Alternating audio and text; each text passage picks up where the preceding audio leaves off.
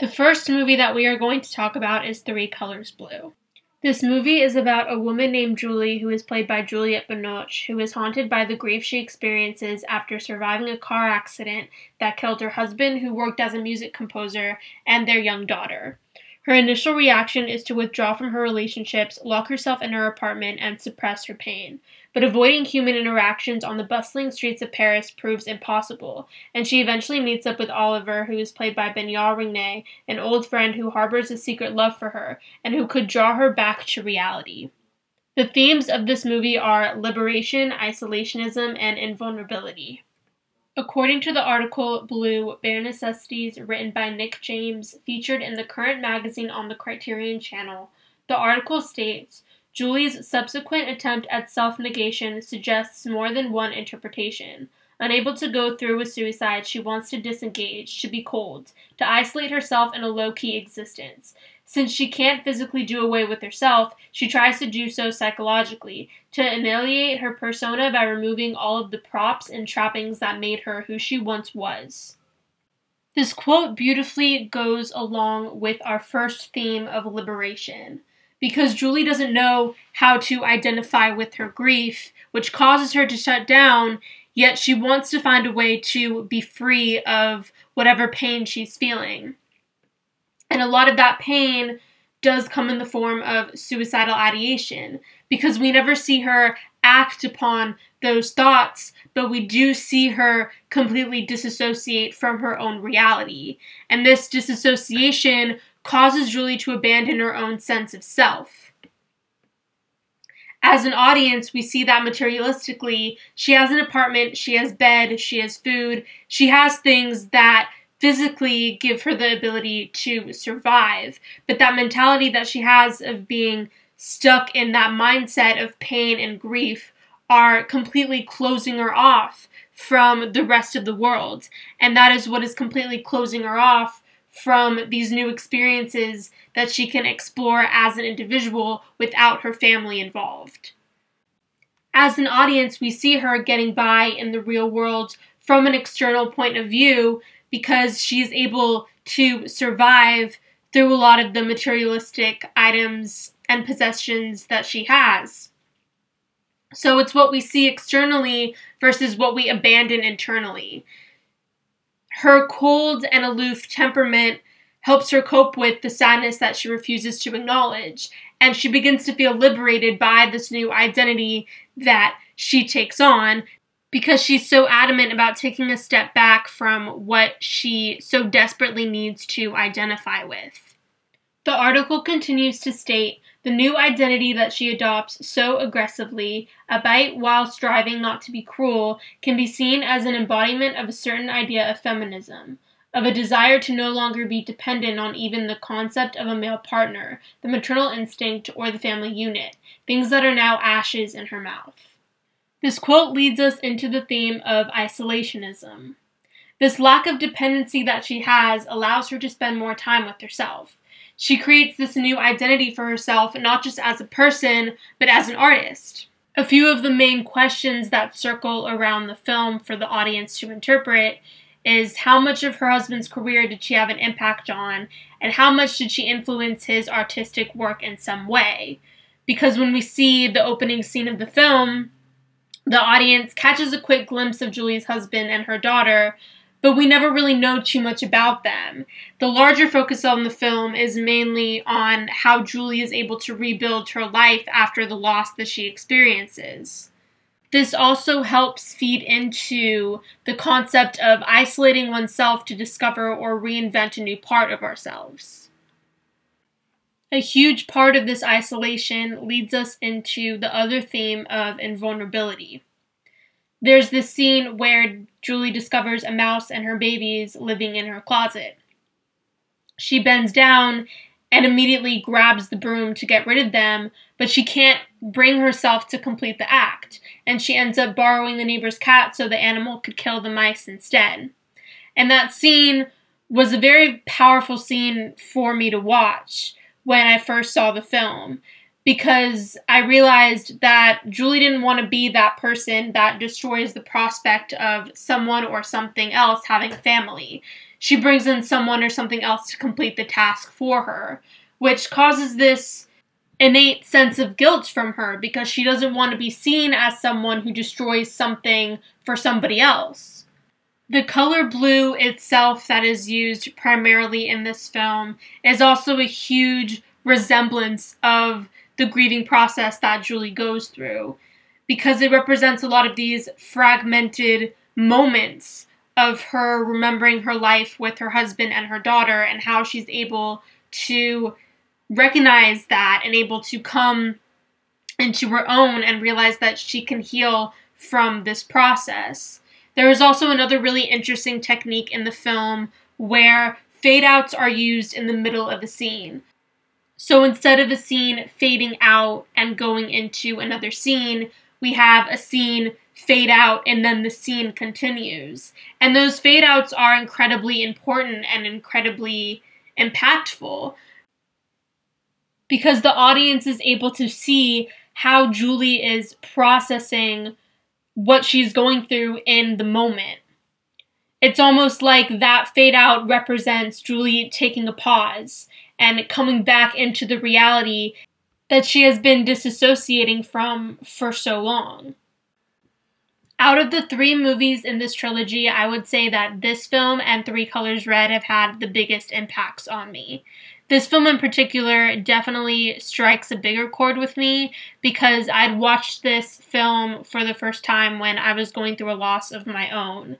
And the movie as a whole really does represent the idea of hope, the idea of healing, the idea of feeling free enough to be in a place to recognize that grief is okay, and grief is just a part of life and a part of the process. And I think that is what a huge part of the ending of this film resembles as well, because the ending of this movie is a huge resemblance of life moving forward and healing. We see these subtle scenes within different relationships and within children being born. And we finally see Julie allowing herself to let go and grieve because she has the proper space to be able to experience those emotions. Next up, we have Three Colors Red. This movie is about a part-time model named Valentine who is played by Irène Jacob, who meets a retired judge played by Jean-Louis Trintignant, who lives in her neighborhood after she runs over his dog. When she returns with the dog to the judge's house, she discovers him listening in on his neighbor's phone conversations. At first, Valentine is outraged, but her debates with the judge over his behavior soon leads to them to form a strange bond. The themes of this movie are connection, fraternity, and empathy. According to the article, Red, A Fraternity of Strangers, written by Georgina Evans for the Current magazine on Criterion dot com, the article states, "There's something beautiful in the fact that we can give something of ourselves. But if it turns out that, while giving of ourselves, we are doing so in order to have a better opinion of ourselves, then immediately there's a blemish on this beauty. Is this beauty pure, or is it always a little marred? That's the question the film asks. We don't know the answer, nor do we want to know it. We're simply reflecting on the question once again." This quote leads us into the first theme of connection. Valentine and the judge meet through the judge's dog, Rita. Valentine accidentally runs over Rita with her car and ends up taking Rita to the vet and finding out that she's pregnant and then bringing the dog back to the judge, and that's how they meet. And it seems very poignant of a film to focus on the connection of two people and how simplistic things can bring people together. I think the fact that a dog is what brought these two people together and that is how their friendship was formed feels very poignant and it feels very natural. And I think that that's where the film also pinpoints the whole ideology behind how animals have had such a unique impact on the way that we live our lives as human beings. Another really interesting part when they first meet is when Valentine finds out that the judge is spying on his neighbors and recording their conversations. We immediately assume that Valentine is going to form an opinion about this. We immediately assume as an audience that she's going to call the cops or she's going to tell him off or some type of conflict will ensue. within this interaction, because spying on people and recording what they say without them knowing isn't exactly a moral thing to do or a right thing to do. But what's interesting about Valentine is that she doesn't form an opinion about this situation. She doesn't form an opinion about the way that he goes about doing what he does. She just accepts the situation as is and doesn't try to influence the situation. And I think that that acceptance shows a huge part of who Valentine is as a person and how she's willing to be present and completely immersed and accepting of the relationships and experiences that she has in her life. This appearance that Valentine has and just the overall good-natured vibes that she presents really does create a strong level of transparency for him. And that's where we see them in their relationship and how they are able to guide and learn from each other. And this relationship that they have with each other is such a great example of how presenting the best version of ourselves can really help us form a deeper connection with the people that we want to get to know or the people that we love. The article continues to state, "This feeling of mysterious presence reflects the way Kieślowski spoke of the narrative of Red. He described the story, and particularly the missed relationship between Valentine and the judge, in ways that suggest that the world is a hidden design, albeit one prone to flaws. For him, the essential question the film asks is, is it possible to repair a mistake that was committed somewhere high above? The idea that there is an invisible but fallible authority presiding over the world within the film naturally invites us to consider the director himself in that role." This quote leads us into the theme of fraternity. The definition of this term is the state or feeling of friendship and mutual support within a group. My favorite thing about the relationship between Valentine and the judge is that they are essentially brought together by a dog.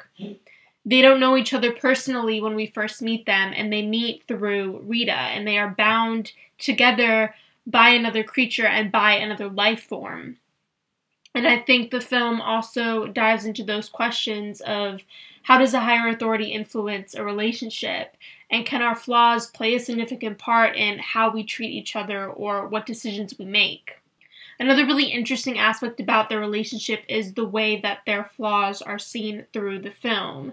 They experience a difference of opinion when they first meet, but rather than letting those differences destroy their relationship, they are able to work around those differences, and we see them become a really strong support system for each other. The article continues to state, "The way the film considers fraternity reflects this sense of a hidden pattern underlying the everyday lives of its characters. Rather than conventional brotherly loyalty or friendship, the fraternal relationship is one of uncanny resemblance in the eyes of the spectator. The film is full of doubles, echoes, and reverberations that invite us to see people, incidents, and history as part of a bigger mechanism that we intuitively discern rather than intellectually comprehend." The spectator role of this movie starts with the vibe or the feel of a film, and the overall feel of this movie gives the audience space to understand the characters as observers. The audience is observing the relationships and events and seeing how those relationships and events pan out for what they are. And as audience members, we are getting a taste of recognizing what is happening right in front of us and how that affects situations intellectually.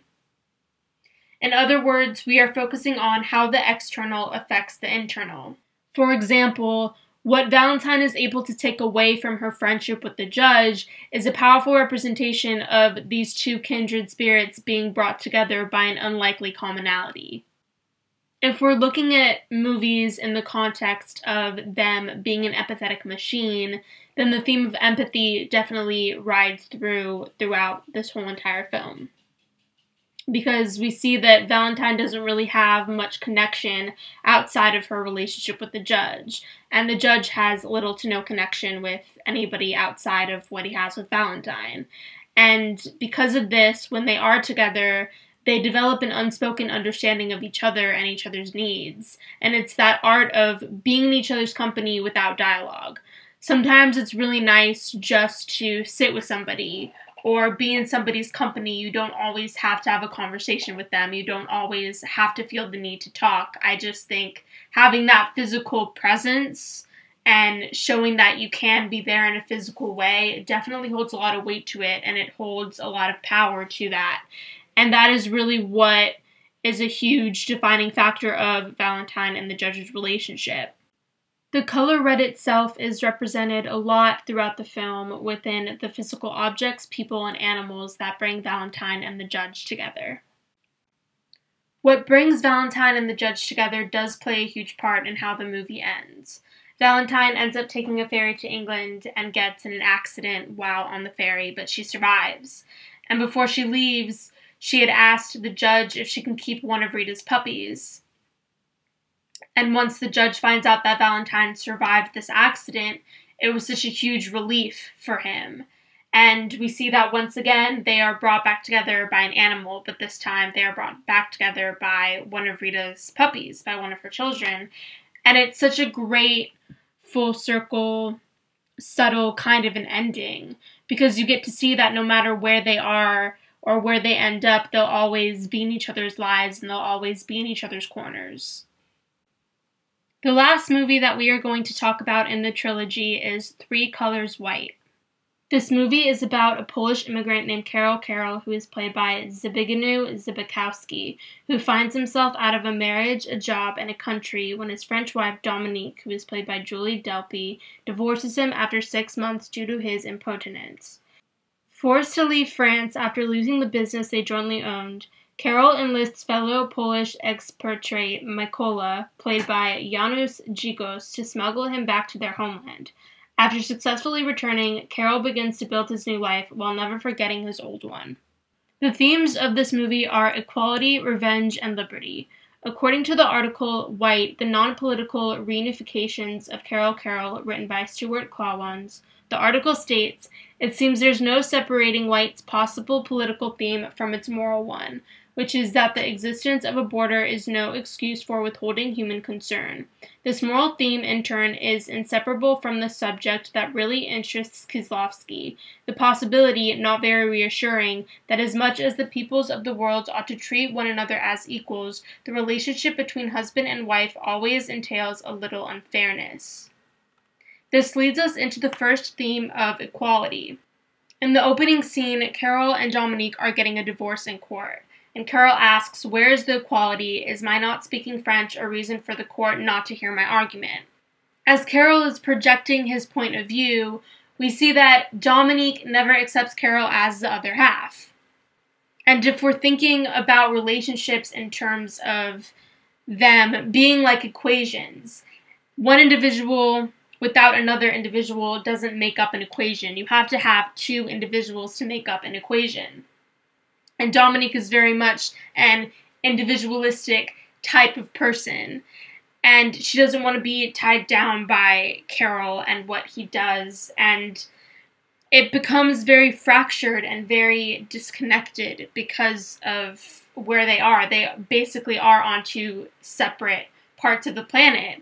Carol wants Dominique to come back to Poland with him. And in this film, Poland is seen as a corrupt country. People lie, they cheat, they scheme their way to success in a corrupt environment.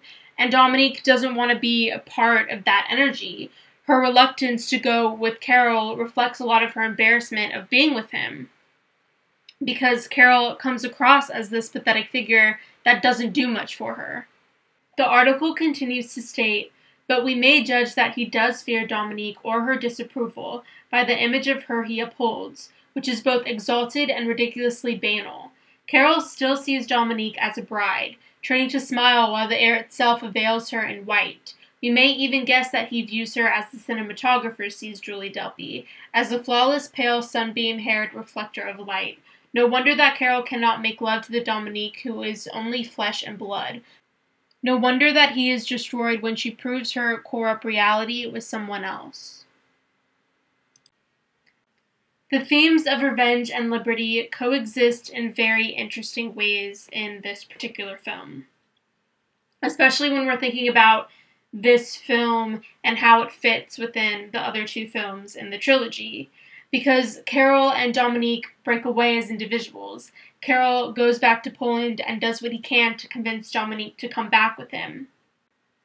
In this particular instance, when we're thinking about their relationship and their dynamic, he is somebody that wants what he idealizes, but isn't satisfied with what he actually gets. He can't see himself being in a country that doesn't speak his language or doesn't share the same commonalities that he does. And he sees a lot of the French in Dominique, and he is very much Polish, and he very much blends in with that corrupt society and that corrupt lifestyle, and he doesn't know how to break away from that. And he is very much somebody that finds his liberty in Poland and finds his freedom within that corrupt lifestyle. And what that corrupt lifestyle represents for him is so far from what he experiences with Dominique that by the time he actually gets back with Dominique and they have this night together, he realizes that it's not what he really wanted. He dreamt of this and he idolized this, but when he's in the present moment with her, it really isn't something that he feels he can commit to. This particular film in the trilogy has a huge contrast from Blue and Red. For one thing, Three Colors White has a male protagonist instead of a female protagonist. So we go from having Juliette Binoche and Irène Jacob playing really strong female characters in the first two to being led by a male protagonist in Three Colors White. And from my personal experience watching this film for the first time, I think that having this film be led by a male protagonist deflates the film in a lot of ways, because we go from seeing Juliette Binoche and Irène Jacob playing these really strong, intellectual, intuitive female figures in both Blue and Red to being led by a male protagonist in White that doesn't share that same intuition as the other female protagonists in the trilogy. And I think being that Julie Delpy plays the main female role in this film, you really do go into the film believing that this is going to be her movie. And then when it isn't, it takes a whole different tone. It takes on a whole different persona. The color white itself is another interesting part of the film that doesn't exactly tie in with the way that the other two colors are represented in the trilogy, because the color itself doesn't appear to be as prominent or as important as the other two colors in the movies. One other reason I don't feel this particular film is as strong as Three Colors Blue or Three Colors Red is because Kieślowski started out as more of a political and documentary kind of a filmmaker. And those political conflicts pull through a lot more in this film, and that political take is what generally influences the choices of the characters. If we're taking that political context and putting it next to the more emotional and reflective context of Red and Blue, Does it just doesn't carry the same amount of weight, and it doesn't carry the same amount of significance. Red and Blue are two films that can very easily go together simultaneously because a lot of those themes are very interwoven and connected with each other. And Three Colors White just doesn't have that same energy and doesn't carry that same amount of weight and that same amount of significance. But at the same time, a lot of those political conflicts are what center around the ending of the film. Carol recognizes that he has to let Dominique go, and he has to be able to create a life for himself as an individual that isn't dictated by who he is when he is with her. As an audience member, you can easily see that that stems from a lot of the political conflicts and a lot of the constraints that are intertwined between his life in Poland and his life in France. Now moving on to some fun facts. For Three Colors Blue, at the two thousand eighteen Visegrad Film Forum, cinematographer Sławomir Idziak claimed that the script and initial cut of the film focused on the journalist character and her efforts to investigate the authorship of the unfinished musical composition that drives the plot.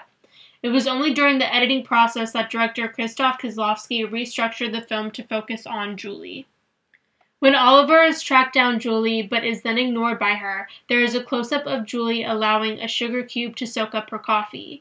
Deeming that the sugar cube has to soak up the coffee in precisely five seconds, Krzysztof Kieślowski had his assistant director test multiple brands which soaked with coffee anywhere from three to eleven seconds to find one that took just the correct time.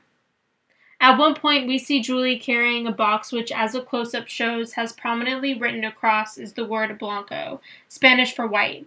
In the next shot, we are looking at her from behind as she pauses in the streets as a man in blue passes her on her left and a woman in red passes her on her right. This is a subtle reference to the structure of the Three Colors trilogy, blue, white, red, in that order, mirroring the French flag. In another scene, children in red and white bathing suits run out and jump in the blue swimming pool. After the opening screening of this film at the two thousand eighteen Visegrad Film Forum in Bratislava, cinematographer Sławomir Idziak described an unusual technique he used to shoot the scene where blue lights glare appear superimposed over Juliette Binoche's character. It was apparently achieved by wrapping the camera in blue gels, opening its rear and flashing lights directly at the film negative. Some fun facts for Three Colors Red. Prior to filming, Krzysztof Kieślowski asked Irène Jacob if she ever wished for a different name when she was a child. Jacob told him that she had always wanted to be named Valentine, and the name was used for her character. An elderly man trying to throw a bottle into a glass container is visible at the beginning of Three Colors White. This seems to be a similar situation to the elderly woman seen doing this in Three Colors Blue, probably suggesting a parallel action of the two movies. In Three Colors Red, another woman can be seen again. This time, however, it is night and she receives help from Valentine, thus finally succeeding in throwing the bottle into the glass container. For this film, Krzysztof Kieślowski became the sixth person to receive a Best Director Oscar nomination for their last film, after Jerome Robbins for West Side Story, Joseph L. Mankiewicz for Sleuth, Ingmar Bergman for Fanny and Alexander, Sir David Lean for A Passage to India, and Charles Christian for A Fish Called Wanda. Of these six, Robbins is the only one to win. This marks the second collaboration between Krzysztof Kieślowski and Irène Jacob after they had previously worked together on The Double Life of Veronique. Some fun facts for Three Colors White. Almost every shot in the movie contains at least one white object. Julie Delpy shared that Krzysztof Kieślowski would sit under the camera and chain smoke. Because he always sat under the camera, he was in very close proximity to the actors during close-ups. She continued that this was reassuring, as he was solely focused on his actors, but sometimes it could be distracting. Juliette Binoche has a cameo as Julie at the beginning of this film in the courtroom scene, and also has a cameo in the final scene of Three Colors Red. Now moving on to some movie recommendations. First up, we have Marcello Mastroianni and Sophia Loren in A Special Day.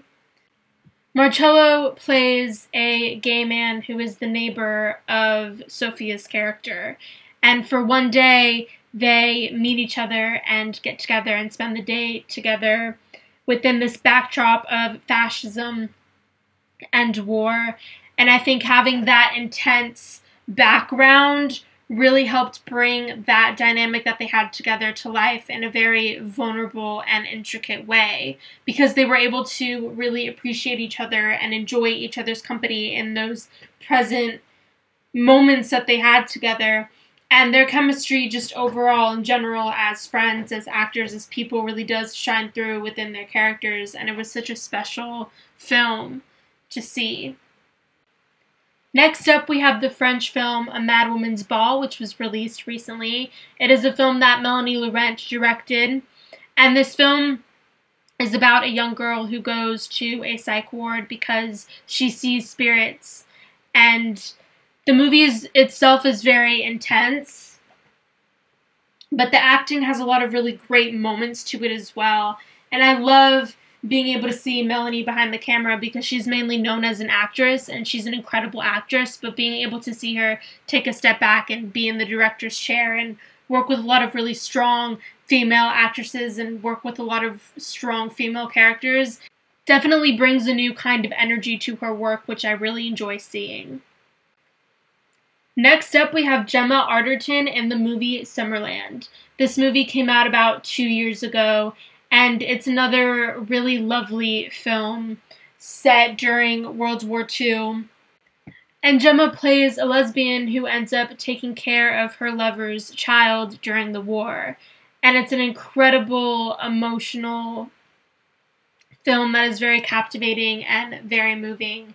And just overall, beautiful landscape, beautiful cinematography, has very bright, vivid colors. I love the way that the film captures the beauty of the English countryside. I think that that's what won me over the most. Last but not least, we have the nineteen ninety-two film Indochine. Catherine Deneuve was nominated for an Oscar for this film, and rightly so. It is very intense, and it is very heavy. But Catherine, as always, brings a great level of sensitivity to the role and brings a great level of vulnerability. And her performance in this film definitely shines through. And just her overall beauty and the way that she carries herself as a character and as a strong female character in this film is incredible. So many of the movie recommendations today are based off of really strong female characters that lead the way beautifully. As our time together comes to an end, I just want to thank everyone for tuning in to Em's Drive-In. I'm your host, Emily, bringing you into the exciting world of cinema, with some behind-the-scenes facts and everything you need to know about some of the best artists in the business. Keep an eye out for next week's episode on the filmography of Federico Fellini.